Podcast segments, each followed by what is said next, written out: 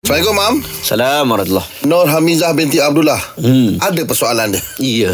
Boleh tak kita mengupload di media sosial gambar suatu kecil lingkungan usia dalam 7 8 tahun lah mm-hmm. uh, yang tidak menutup aurat sepenuhnya. Bagi perempuan mohon pencerahan. Pencerahan. Perceraian dah pula.